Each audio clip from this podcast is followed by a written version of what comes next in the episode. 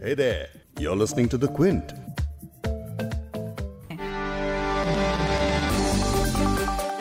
एक तरफ़ corona virus का खतरा तो दूसरी तरफ़ एक ऐसे तूफ़ान की दस्तक जिसने प्रशासन के हाथ पैर फुला दिए हैं मैं बात कर रही हूँ अम्पन साइक्लोन की जिसकी वजह से मौसम विभाग ने पश्चिम बंगाल और उत्तर ओडिशा में अलर्ट जारी कर दिया है इसके अलावा तटीय इलाकों से हज़ारों लोगों को हटाने का काम जारी है, लेकिन तूफ़ान से बचने के लिए हो रहे इवैक्यूएशन में कोरोना से बचने के लिए सोशल डिस्टेंसिंग कैसे संभव है? आखिर सरकार इस तूफ़ान से बचने के क्या उपाय कर रही है? इन सब पर बात करेंगे आज के इस पॉडकास्ट में। क्विंट हिंदी पर आप सुन रहे हैं बिग स्टोरी हिंदी। मैं हूँ फबेहा सैयद। कोरोना संकट के बीच बंगाल की खाड़ी में उठा साइक्लोन तूफ़ान, अम्पन काफ़ी तबाही मचा सकता है। इससे निपटने के लिए प्रशासन किस तरह की तैयारियाँ कर रहा है और ओडिशा में लोगों को किस तरह सोशल डिस्टेंसिंग का ध्यान रखते हुए बचाया जा रहा है, इस पर बात करेंगे भुवनेश्वर के कनक न्यूज़ के रिपोर्टर बिस्वजीत पट्टनायक से, जो इस साइक्लोन पर रिपोर्टिंग कर रहे हैं। वेदर का जो अपडेट आया है अभी, वो अम्फान के लिए 20 तारीख और 21 तारीख का वो जगत सिंहपुर केंद्रापड़ा, भद्रक, बालेश्वर, जाजपुर और मयूरभंज डिस्ट्रिक्ट को हेवी डैमेज का एक्सपेक्टेड कर रहे हैं। और साथ ही समझेंगे एनडीआरएफ और आईएमडी की ज्वाइंट प्रेस कॉन्फ्रेंस की बड़ी बातें। लेकिन पहले ही जान लेते हैं कि आखिर ये साइक्लोन अम्पन क्या है और इससे होने वाला खतरा इतना बड़ा क्यों है? मौसम विभाग के मुताबिक साइक्लोन अम्पन 20 मई की दोपहर को पश्चिम बंगाल और बांग्लादेश के तटों को पार कर जाएगा। इस दौरान एक सौ पैंसठ से एक किलोमीटर प्रति घंटे की रफ्तार से तेज हवा चलने की आशंका है। वेस्ट बंगाल के दीघा और बांग्लादेश के हतिया आइलैंड्स के बीच स्थित सुंदरबंस में इसकी लैंडिंग होने की संभावना बताई जा रही है। ये 1999 में आए ओडिशा साइक्लोन के बाद से बंगाल की खाड़ी में अब तक का सबसे स्ट्रॉन्ग साइक्लोन है। 1999 के उस साइक्लोन में 9000 लोगों की मौत हुई थी। और पिछले साल, यानी 2019 में फोनी साइक्लोन में भी राज्य में काफ़ी तहस नहस मचाई थी। ओडिशा, जिसके पिछले साल के साइक्लोन फोनी से निपटने की काफ़ी तारीफ़ हुई थी, वो एक साल के बाद फिर से साइक्लोन अम्पन से लड़ने के लिए तैयार है। बचाव के लिए 10 लाख लोगों को कोस्टल एरिया से निकाला जा रहा है। मौसम विभाग के फोरकास्ट में कहा गया है कि 20 मई की दोपहर या शाम को साइक्लोन के टकराने की संभावना है। आईएमडी के डायरेक्टर जनरल एम महापात्रा ने भी वार्निंग दी है कि इस तूफ़ान से काफ़ी नुकसान हो सकता है। उन्होंने एनडीआरएफ के साथ मिलकर एक प्रेस कॉन्फ्रेंस में इस तूफ़ान के बारे में जानकारी दी है। सुनिए। वेस्ट बंगाल के हिसाब से इसका इम्पैक्ट उड़ीसा में कम रहेगा। अकॉर्डिंगली डैमेज एक्सपेक्टेड उड़ीसा में कम ही होगा। मगर जो 110 से 120 और गस्टिनेस में 135 किलोमीटर प्रति घंटा जो विंड्स हम कोस्टल डिस्ट्रिक्ट जैसे बालासोर, भद्रक, जो कि नज़दीक होगा ट्रक के साथ और जगत सिंहपुर केंद्र हो सकता है, वहाँ भी आपको थेचर हाउसेस में डैमेज हो सकता है। और बेंडिंग और operating of some power and communication lines भी हो सकता पोल्स हो सकता है। इसमें भी वाइड स्प्रेड डैमेज हो सकता है जो स्टैंडिंग क्रॉप से विंड की वजह से और बारिश की वजह से प्लांटेशन से और चार्ट से और कोकोनट्स भी स्मॉल बोट्स कंट्री क्राफ्ट वगैरह भी अफेक्टेड होंगे। इसलिए हम ये सजेस्ट किए हैं, उड़ीसा के पास जो एरिया है, वहाँ भी टोटल सस्पेंशन होना चाहिए। मैं ये बोलूँगा कि उड़ीसा वेस्ट बंगाल बांग्लादेश के पास जो एंटायर नॉर्थ बे बंगाल है वहाँ टोटल फिशिंग ऑपरेशन सस्पेंशन होना चाहिए बीस तारीख तक। और यहाँ भी रेल और रोड ट्रैफ़िक को कोस्टल एरिया में डाइवर्सन या सस्पेंशन होना चाहिए। ओडिशा और बंगाल में एनडीआरएफ के करीब 40 टीमें तैनात हैं। 21 टीमों को स्टैंड बाय पर रखा गया है, लेकिन सोशल डिस्टेंसिंग का ख्याल रखते हुए इस तरह के खतरनाक तूफ़ान में लोगों को किस तरह इवैक्यूएट किया जा रहा है, उसके बारे में भी सुनिए एनडीआरएफ के director general N S Pradhan इस बारे में क्या बता रहे हैं। एक जो पते की बात है वो ये कि सभी एजेंसियों को, चाहे राज्य की एजेंसी हो, चाहे एनडीआरएफ हो, या सेंट्रल एजेंसी कोई भी हो, इसमें एक डुअल चैलेंज फेस कर रहा है। साइक्लोन भी है और कोविड 19 का भी एक कॉन्टेक्स्ट है। तो कोविड 19 के समय में साइक्लोन में रेस्क्यू और रिलीफ का काम करना है तो ये डुअल चैलेंज है।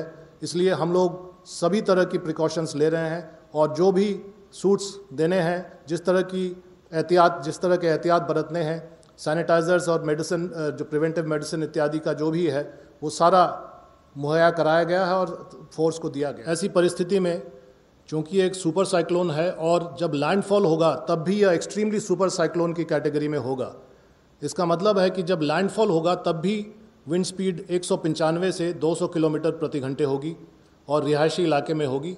इसलिए जो आईएमडी ने प्रडिक्शन दिया है, जितने भी कच्चे मकान हैं, खपरेल के मकान हैं, छत हैं पेड़ हैं, नारियल के पेड़ हैं, इस पर काफ़ी सीरियस डैमेज हो सकता है।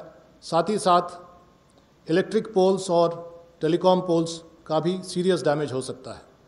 लाजमी है और ये समझ में आता है कि इस डैमेज के प्रोसेस में लोगों पर भी जान माल का खतरा है, खासकर गरीब लोगों पर जान माल का बहुत बड़ा खतरा है।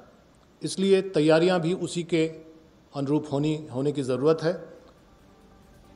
इस तूफ़ान से टेलीकम्युनिकेशन पर असर पड़ेगा, जिसके लिए पहले ही से तैयारियाँ कर ली गई हैं। टेलीकॉम सेक्रेटरी ने बताया कि इस आपदा के वक्त बेस स्टेशन नियंत्रकों और मोबाइल स्विचिंग केंद्रों पर विशेष ध्यान दिया जाएगा, क्योंकि इनसे होने वाले नुकसान से कई दूर संचार टावर्स प्रभावित होंगे कोलकाता, भुवनेश्वर और पार ग्रिड मुख्यालय में चौबीसों घंटे कंट्रोल रूम संचालन हो रहा है प्रभावित जिलों में नागरिकों को निकासी के बारे में सतर्क करने की व्यवस्था की गई है। स्थानीय भाषा में मुफ़्त एमएमएस अलर्ट्स के माध्यम से मैसेजेस भेजने की आवृत्ति और तौर तरीकों को राज्यों पर छोड़ दिया गया है। हमें ये याद रखना होगा कि बहुत सारे प्रवासी सड़कों पर हैं और ये भी कि रिलीफ सेंटर्स में लोगों को एक साथ रखने से इन्फेक्शन फैलने का खतरा और ज़्यादा बढ़ जाता है। इसके लिए क्या तैयारियाँ हैं?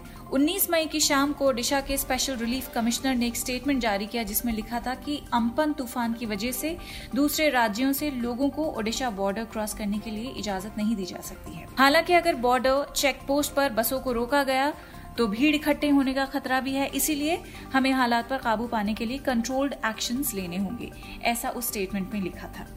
अब क्वीन से खास बात करते हुए भुवनेश्वर के कनक चैनल के एक जर्नलिस्ट विश्वजीत पट्टनायक ने ग्राउंड रियलिटी के बारे में बताया है। विश्वजीत अम्पन साइक्लोन को कवर कर रहे हैं। वेदर का जो अपडेट आया है अभी, वो अम्फान के लिए 20 तारीख और 21 तारीख का। वो जगत सिंहपुर केंद्रापड़ा, भद्रक, बालेश्वर, जाजपुर और मयूरभंज डिस्ट्रिक्ट को हैवी डैमेज का एक्सपेक्टेड कर रहे हैं, जहाँ पर विंड का स्पीड 125 किलोमीटर पर आवर होने का वो एक्सपेक्ट कर रहे हैं और बारिश भी हैवी होगा। सरकार के द्वारा इवाकुएशन को ज़्यादा गुरुत्व दिया जा रहा है और यहाँ पर 598 साइक्लोन सेंटर हैं, जहाँ पर लोगों को जो इस ज़िले के लोग के जो समुद्र के पास रहते हैं, उनको इवाकुएट किया जाएगा। और इस 598 का जो साइक्लोन सेंटर है, वहाँ पर वहाँ को भेजा जाएगा और वहाँ पे जो तमाम जो चीज़ें हैं, वहाँ पर उनको मुफ़्त में खाना दिया जाएगा और वहाँ पे जो सैनिटाइजेशन है, उनको भी ज़्यादा गुरुत्व दिया जा रहा है। वहाँ पर लोगों को बता जा दिया जा रहा है कि कोविड जो चल रहा है कोरोना, इसलिए वो साइक्लोन सेंटर पर अगर मुमकिन है तो सोशल डिस्टेंसिंग बनाया जा सके। और साइक्लोन सेंटर में जो है, वो जितने सब ओल्डेज लोग हैं, उन लोगों को अलग रखा जाएगा और इन, और बाकी लोगों को अलग रखा जाएगा। उसके चलते हुए किसी तरह लोगों को मास्क दिया जाएगा और लोगों को भी बताया गया है कि अगर आपके पास अगर कुछ टावल है और अपने खुद का मास्क है, आप वो साइक्लोन सेंटर पर यूज़ कर सकते हैं गवर्नमेंट के तरफ़ से। और गवर्नमेंट के तरफ़ से ये भी क्या, किया गया है कि जो समुद्र पर जो मछली मारने के लिए जाते हैं, वो जो बोट जाते हैं, कल तक चार हज़ार सौ बोट को वो उन्होंने वो वापस आ गए हैं और गवर्नमेंट ने अभी तक बाईस हज़ार पचास जो बोट जाते हैं हर दिन समुद्र के अंदर मछली पकड़ने के लिए उन, उनको सब सेफ़ जोन में रख लिया गया है और उनके जो जितने भी सारे वो सब लोग हैं, उनको इवाकुएट करके शेल्टर होम पे लाया गया है और ये जो डिस्ट्रिक्ट है, उसी डिस्ट्रिक्ट को मॉनिटर करने के लिए एडिशनल एडिशनल आई ऑफिसर को और सीनियर पर्सनल को दायित्व दिया गया है। पिछले साल जो फनी आया था, वहाँ पे मैं मई में फनी आया था, वहाँ वो उड़ीसा में हिट किया था। पुरी और और कोणार्क के बीच वो लैंडफॉल हुआ था, इसलिए उड़ीसा में काफ़ी डैमेज हुआ था। और अगर बताया जाए तो उड़ीसा में जो डैमेज हुआ है, वो छब्बीस हज़ार एक सौ बानबे करोड़ से ज़्यादा वो डैमेज हुआ था उसी फनी फनी में। मगर इस साल जो अम्फान आ रहा है, वो उड़ीसा में नहीं लैंडफॉल करेगा। वो वेस्ट बंगाल और बांग्लादेश के बीच ही लैंडफॉल करेगा। लेकिन उड़ीसा में वो जो जिस जगह का नाम मैंने बोला है, उस जगह पर उसका प्रभाव रहेगा, इसलिए उस जगह पे गवर्नमेंट ने इवाकुएशन शुरू कर दिया है। गवर्नमेंट ने जितने भी होर्डिंग्स है एडवर्टाइजमेंट के होर्डिंग्स उससे भी उस जगह पर हटा दिया गया है, लेकिन कोई भी नुकसान ना हो। प्रशासन की प्राथमिकता लोगों को उन इलाकों से बाहर निकालने की है इस वक्त। फ़िलहाल हर तरह के तूफ़ान से लड़ने के लिए हर तरह की तैयारियाँ हो चुकी हैं, लेकिन 20 मई को इसके तटीय इलाकों से टक टकराने के बाद ही असली जान माल के नुकसान का अंदाज़ा लगाया जा सकता है। जाते जाते अगर आप सोच रहे हैं कि अम्पन साइक्लोन का नाम कैसे पड़ सकता है तो उसके बारे में भी आपको मैं कम शब्दों में बताने की कोशिश करती हूँ। तूफानों के नाम कैसे रखे जाते हैं और ये कब शुरू हुआ? अम्पन तूफ़ान साल 2004 में तैयार की गई तूफानों की लिस्ट का आखिरी नाम है। इस तूफ़ान का नाम थाईलैंड की तरफ़ से आया था। सबसे पहले चक्रवातीय तूफानों का नाम, यानी साइक्लोन तूफानों के नाम की शुरुआत साल उन्नीस सौ तिरपन में हुई थी। अटलांटिक महासागर क्षेत्र में एक समझौते के तहत तूफानों के नाम रखने की शुरुआत हुई थी। शुरुआती दौर में अमेरिकी महादेश में इसका नाम महिलाओं के नाम पर शुरू किया गया था। ऑस्ट्रेलिया में पहले भ्रष्ट नेताओं पर तूफानों के नाम रखे गए। इसके बाद संबंधित देशों से अपने अपने क्षेत्र में आने वाले साइक्लोन्स का नाम खुद रखने को कहा गया।